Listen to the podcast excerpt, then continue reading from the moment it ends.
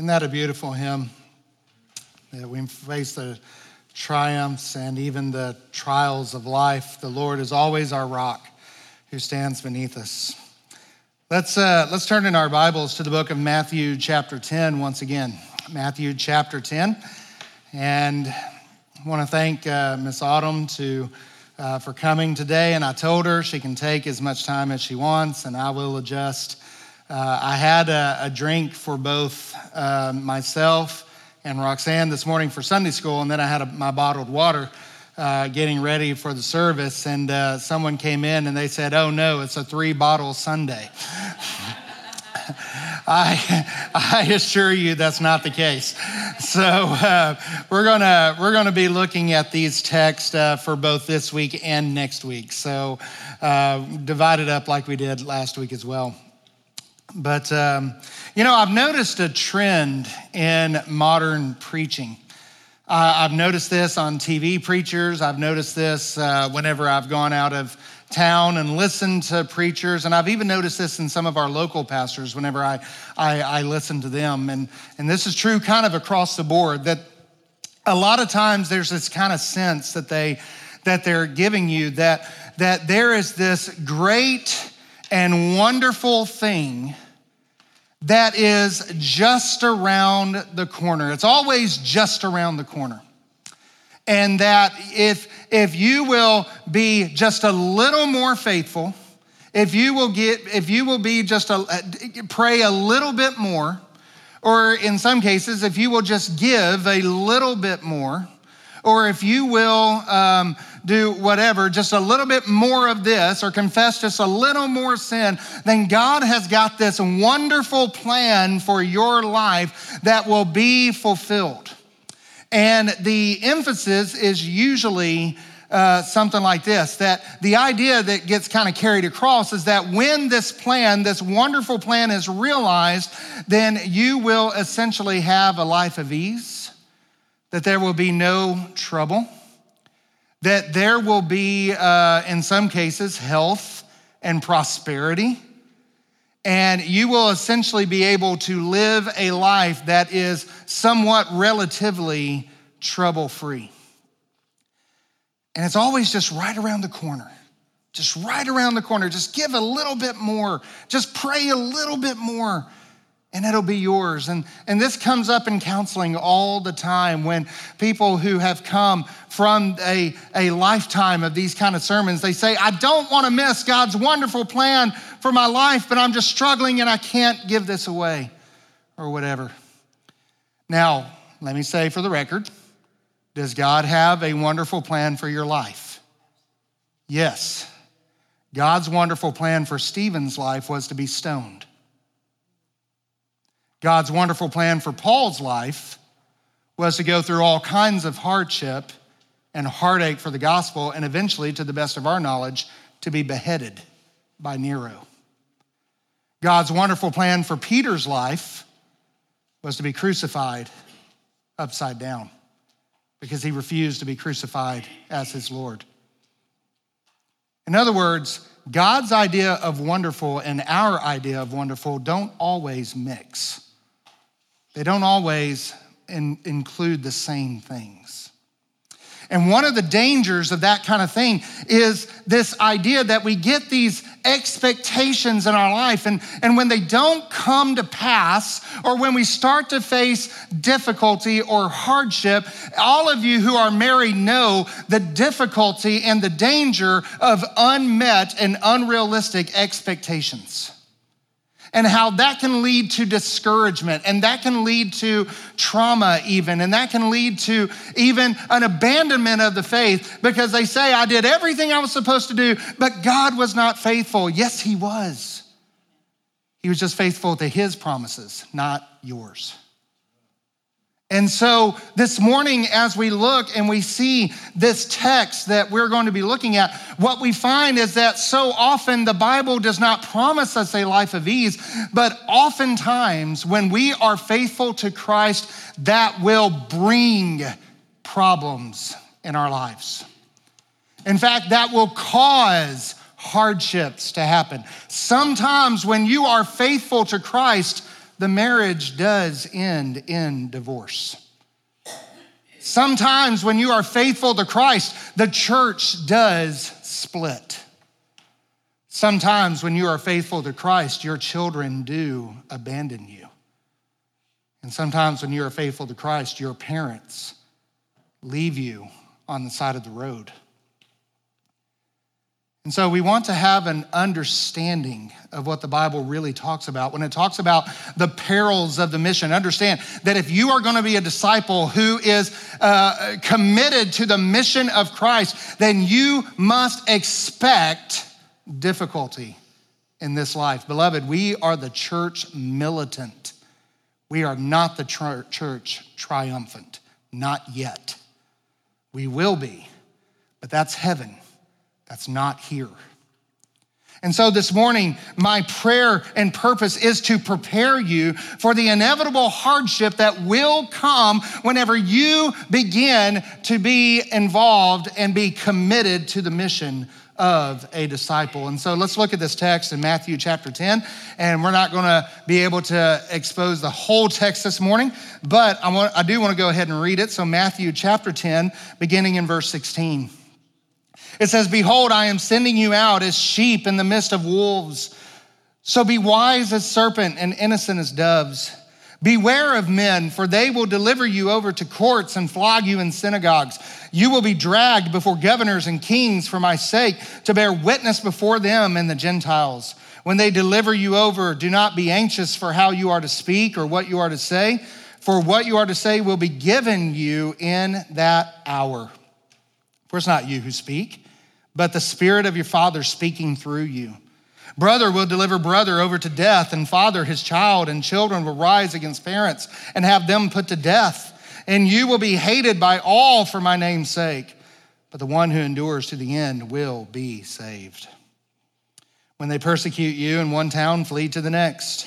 For truly I say to you that you will not have gone through all the towns of Israel before the Son of Man comes. A disciple is not above his teacher, nor a servant above his master. It is enough for the disciple to be like his teacher and the servant like his master. If, they, if they've called the master of the house Beelzebul, how much more will they malign those of his household? Says the word of the Lord. Just to give you a reminder of where we were, you remember in Matthew chapter 9, uh, Jesus was commanding the disciples that you pray that the Lord will send laborers out into the harvest in verse 37 and 38. He says that the harvest is plentiful, but the laborers are few. Pray that the Lord will send laborers. And in chapter 10, verse 1, he calls the apostles. And that, and that the answer to that prayer that God commands us to pray is the church. The command, the, the answer to that prayer that Jesus has given to the world is the church of God. It is, there is no plan B. There is no other backup plan. This is it. The Lord has called the church, and in this miniature picture of the church we're seeing, in the calling of the apostles and sending them out, we're looking at principles that we are to follow in the life of the mission of the church. And so we saw for the last couple of weeks, we saw the essentials that we are to take with us, that we are to proclaim the kingdom, we're to practice mercy, we are to um, do these other things, prioritizing the kingdom and persevering in the ministry. But now we're going to see that, beloved, when you go out into the mission, you need to understand that there are per- perils that you're going to face. There are dangers, just like any mission that a commander will send you on. Can you imagine, Brother Art? In the Marines during Vietnam, if uh, you sent, if your commanding officer said you need to go to this area and fight, and you said, "Yeah, but will it be easy?" Because if it's not easy, I don't want to go. I, I, I just I want I didn't join the Marines to fight. What's up with that? I joined the Marines because I wanted to live on a Marine salary. You know, that's that's what I wanted. I wanted a life of ease. That's why I joined the Marines. That's why they call them the few and the proud, right? And so, beloved, in the same way, when we come to the mission, it's not a life of ease. It's not a life that's trouble free. It's a life that will be filled with perils, but it is also a life that will be filled with the comfort of Jesus Christ in those perils. And that's what Jesus is doing here is that he's going to say he's not going to he's not going to beat around the bush. Look in verse 16 he says behold i'm sending you out as sheep among the wolves. What are sheep? Some of the most helpless animals on earth. You you go out as sheep you understand that you are completely dependent upon the guidance and leadership and protection of the shepherd. And you know the wolves are the sworn enemy of the sheep and would love nothing more than to gobble them up and Jesus says, I'm sending you as sheep among the wolves. And what are some of the things that those wolves do? Beloved, when we encounter the perils of mission, Christ assures us of his comfort. When we face peril, Christ assures us of his comfort. And that's what this text is going to follow. He's going to give a warning and he's going to back it up with a comfort. He's going to give a warning, he's going to back it up with a comfort. He's going to do that three times. And what we see, what occasions do we need Christ's comfort in? There's three perils that he will provide us with his comfort. When, and here they are, number all three of them. We'll just get through the first one today. Number one, when we are resisted, Christ will comfort us. When we are betrayed, Christ will comfort us. And when we are persecuted, Christ will comfort us. So we're going to look this morning at the first one.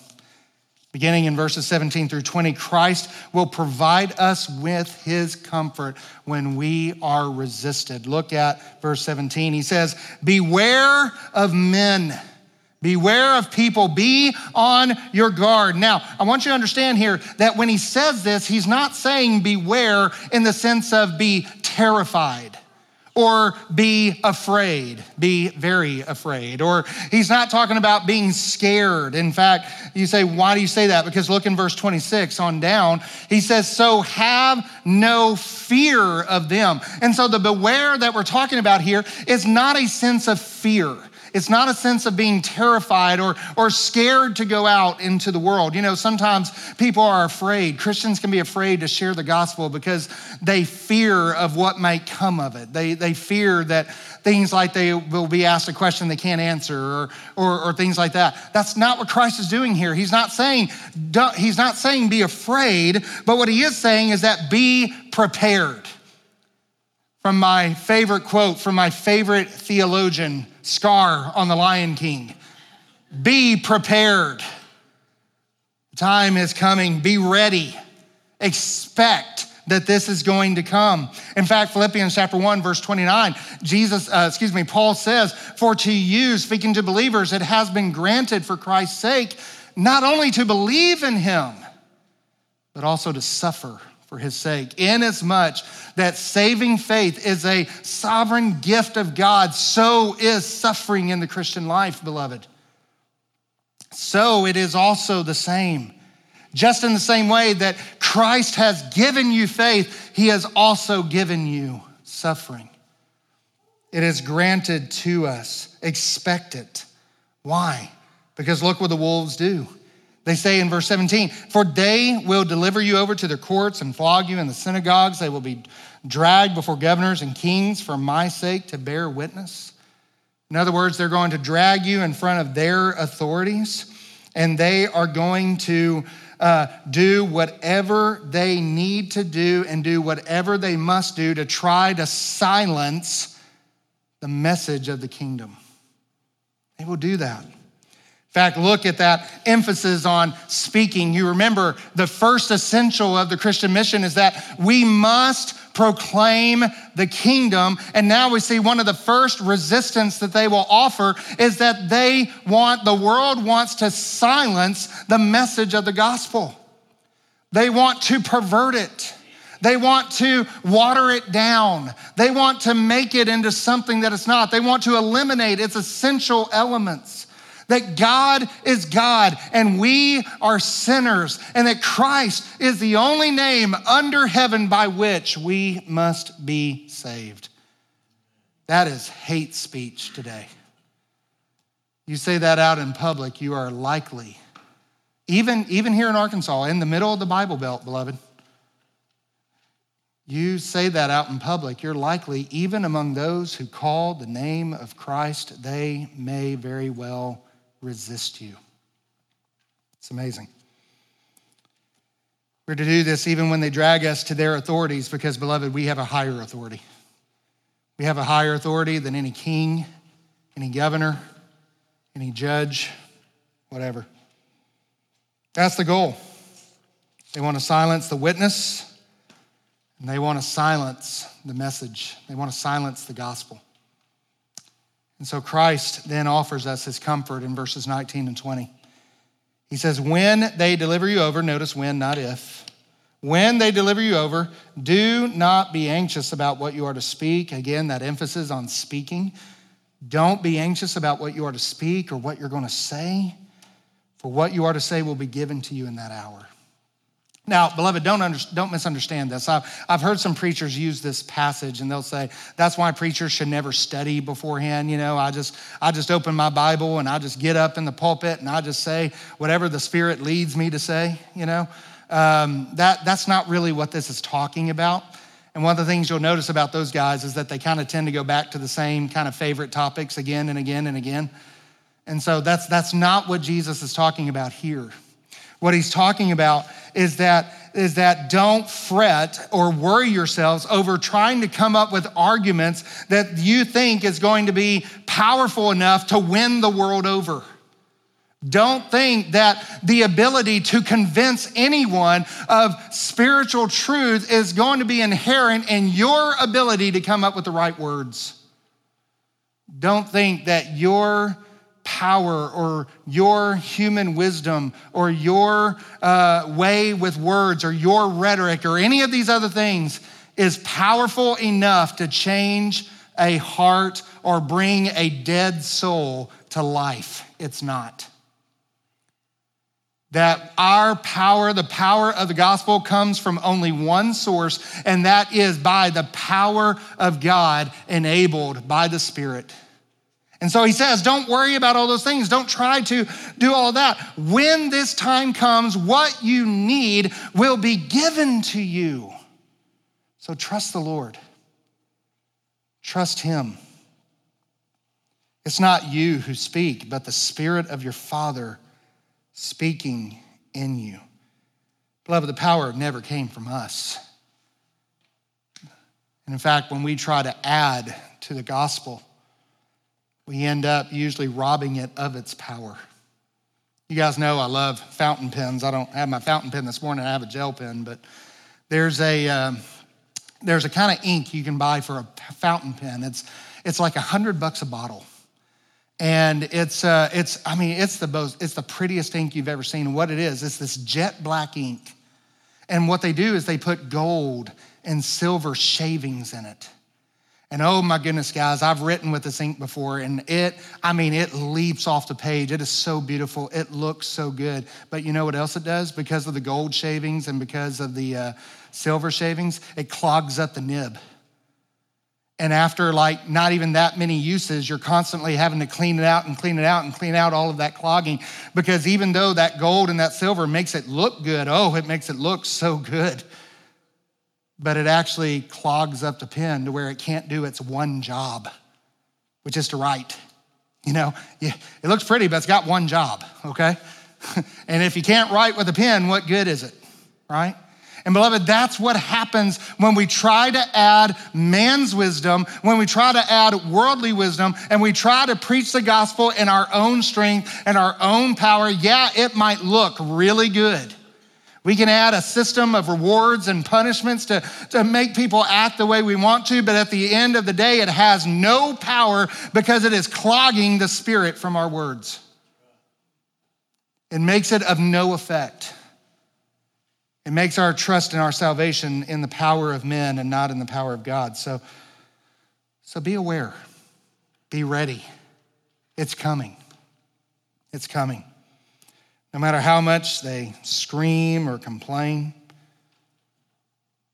You know, the fact of the matter is, is that they do this because the truth is they really do know that there is a God and that they are accountable to him. They know this.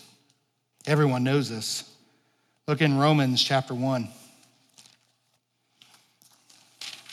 Romans chapter 1 verse 21. Romans 1 21, Paul says, For although they knew God, understand, every living person on earth knows and understands that there is a God and that they are accountable to him. You say, Randy, why, why don't they acknowledge that? I'm glad you asked, like what Paul says in verse 18. Paul says, For says, For the wrath of God is revealed against heaven from all ungodliness and unrighteousness by men who, by their unrighteousness, suppress the truth. You see, the reason why they deny God is not because they don't know He's there. The reason they deny God is because they are actively suppressing that knowledge in their hearts because of their sin. Let me ask you a question What's wrong with a cake baker in Colorado who wants to send a customer down the street to another cake baker. Who does that hurt? No one. What's wrong with a Ten Commandments monument sitting on a government building or sitting in a, a lawn somewhere? Who does that hurt? No one. What's wrong with a cross sitting in the middle of the desert where no one lives and yet you have to go to court to defend its right to be there? Who does that hurt? No one. But why did they do that? Because that is the amount of energy that it takes to suppress the truth in your heart. That's the amount of energy that it takes. They have to go full on. That's the energy it takes to suppress the knowledge of God. And so expect to be resisted the kingdom message and the kingdom of God. And beloved, understand that the higher we hold God, the more they will resist.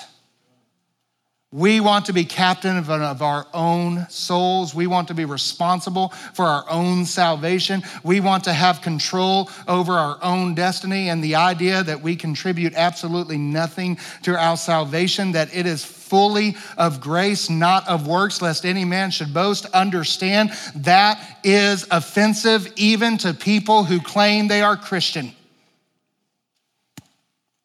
And when we are faithful to that message, you can expect resistance. And the more, the higher we hold God, the more and even more violent that resistance will get. So, beloved, how do we prepare for it? How do we prepare? How can we prepare to be faithful? My, my goal this morning is that you will be prepared to face that resistance in the mission. The more outspoken we are for the gospel, the more this resistance will come. So, how can we be prepared? Well, first of all, number one, develop a deep dependence on the Lord. Develop a deep dependence. Look at uh, 2 Timothy chapter 2, verses 7 through 10. This is an amazing verse. It's actually uh, some of among the last words of Paul. He says in chapter 2, verses 7 through 10 of 2 Timothy, he says, Think over what I say. In other words, meditate, chew on, reflect upon the words of the scripture, for the Lord will give you understanding in everything, dependence upon Him. Remember Jesus Christ, risen from the dead, the offspring of David, as preached in my gospel, for which I am suffering bounds with chains as a criminal. But the word of God is not bound. Therefore, I endure everything for the sake of the elect, that they may also obtain the salvation that is in Jesus Christ with eternal glory. Develop a deep dependence upon the Lord. Think over what the Lord says in His Word. Reflect on it and allow Him to give you understanding over it. We are completely dependent upon Him. Number two, go to the source. Go to the source. Let me ask you a question. Where do we know that the Spirit of God has spoken with absolute 100% certainty? You know, sometimes we'll, we'll, we'll hear people say, you know, the, the, the Spirit spoke to me that I need to braid my hair today or, or whatever. You know, that could be the Spirit. It, it could very well be. It could be the Spirit. It could also be last night's pizza. You, you don't know, right? But where do we know with 100% certainty every single time the Spirit has spoken? In the Word. Beloved, we need to be people of the Word. So learn to depend upon the Word. Hebrews chapter 4, verse 12. It is the word of God that is living and active, sharper than any two edged sword, piercing to the division of soul and of spirit, the joints and the marrow. And watch this discerning the thoughts and intentions of the heart. It is the word of God that is powerful to expose the intentions and the thoughts of the heart of those who resist. Go to the source. Go to where the Spirit has indeed spoken. Beloved, you need to understand the nature of the warfare. Nature of the warfare. Ephesians chapter 6, verse 12 says that we are not wrestling against flesh and blood, but against rulers, authorities, cosmic powers over this present darkness, spiritual forces of evil in the heavenly places. Beloved, you need to understand our enemy is not the drug dealer, our enemy is not the prostitute. Our enemy is not a political party. Our enemy is not any of those things. It's not flesh and blood. It is the spiritual powers of darkness that is driving those things. Every one of them. We don't fight against flesh and blood, so therefore we don't use the weapons of the world's warfare. We don't use those. In fact, if you go on in Ephesians chapter 6, what do you get into? You get into the armor of God. This, this discussion came up in our, uh, in our texting Bible reading group this week. If you look at the armor of God, every single one of those pieces is an aspect of the gospel. The, the helmet of salvation, the breastplate of righteousness, the, the faith, the word, all of those things, they're all aspects of the gospel. The gospel is our sword and it is our armor, and it is everything we need for life and godliness and mission in this world. And then he follows that up by saying, and praying with full diligence. Beloved, we don't fight the weapons, we don't fight the spiritual powers with weapons of physical warfare, but we fight it with the gospel, and we fight it with prayer. We defend ourselves and arm ourselves with the gospel. An unbelieving friend, if you're here this morning, I want to talk to you for a moment. I want you to understand you are not our enemy. You are not our enemy. We do not hate you.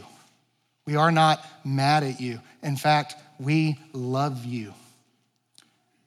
And because we love you, we're willing to tell you the truth that you are enslaved to sin and self, that you are dead in trespasses and sin. And the reason why you are so resistant to the gospel is because you have an enemy that is doing everything he can in this world to silence that gospel in your heart. And we are here this morning because we want it to breathe and we want it to be set free in your heart so that you can know that you know that you are a child of God and that you are adopted into the kingdom. And what is that message he's trying to silence? Simply this that God is the loving ruler of the universe. That he created us, he created humanity, and yet because we rebelled against him. We took the crown off of his head and we tried to put it on our head and we try to rule society. We try to rule our lives. We try to rule all of that and we make a mess of things. Look, look at the world today. We've made a mess. We make a mess of our lives. We make a mess of society. We make a mess of our families. All of those things is driven by the sinful desire to be our own ruler and our own king because we have rebelled against God. Beloved, God's not going to let that rebellion last forever. He's appointed a day when the judgment will come and he will judge in accordance with his holiness and justice. And the Bible says that all who are unholy before him will know eternal wrath. You say that sounds harsh, and it is, but beloved, because God loves you, he made another way. That is, he sent his only begotten Son into the world who always lived under his rule with no sin, no rebellion. Then he went and he died on the cross for your sins. Do you see how the enemy is resisting? How he provides distractions. But Christ, beloved, he went to the cross, he died for your sins so that you can be forgiven and so that you can go to live in the love of God. And because that was enough, Christ rose on the third day. And now he has ascended at the right hand of the Father, God's new king above the world. And he's offering himself to you as a savior from his own wrath, a savior from your sins. That's the message that will save your soul. That's the message that your enemy desperately does not want you to hear. And that's the message that the world is desperately trying to silence. But we proclaim it loudly. And we're not afraid because we love you enough to spend and be spent so that you can know Christ. And if you're here this morning and you want to know Christ as your Savior, I beg you to come. Ask some questions. You don't have to come to me. Go to any one of our men in the church. Go to any one of our ladies if you're more comfortable, one of our ladies. Whatever the case is, we would love to tell you how you can know Christ as your Savior. And if you know Christ this morning, I pray that you will be bold in the witness. Expect resistance, it's going to come. But you're not fighting flesh and blood, and you're not fighting it alone. That's why we have the church. So we fight and support one another. We don't fight one another, but we fight with one another. Amen. Let's go to the Lord in prayer. Our Father, we thank you so much for this time together.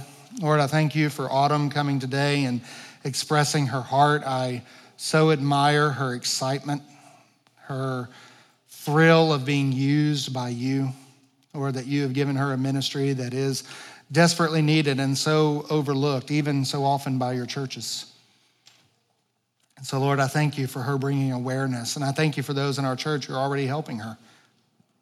That you led our church to give financially to her, but Lord, I know there's I know there's always more we can do. And I pray that maybe you've moved someone this morning to, to help. And Father, I pray if there's one here this morning who doesn't know you as their Father, that doesn't know Christ as their Savior, I pray this morning will be the morning that you draw them to yourself so that they may know Christ and Him crucified. If there's one here this morning that is resistant in the mission, Lord, I pray you'd give them courage and boldness Maybe there's that one who they know in their life that they need to share the gospel with, but they've been hesitant due to fear. They're afraid of losing the friendship or the relationship or whatever it is, Lord may. And that may very well happen. But Lord, I pray that they would trust you. And I pray that you would comfort them as you have promised to do. I'm going to ask you to stand this morning. If there's a, if you have a need, I invite you to come. I you uh, have received the word, but you want to confess the Lord in baptism, we invite you to do that. If you are here and you want to join a covenant family in the church, we invite you to do that as well. Whatever your need is, I'm just going to invite you to bow your heads for a few moments and just reflect on what's been said. Whatever your need is, if you need to come for prayer, please do so.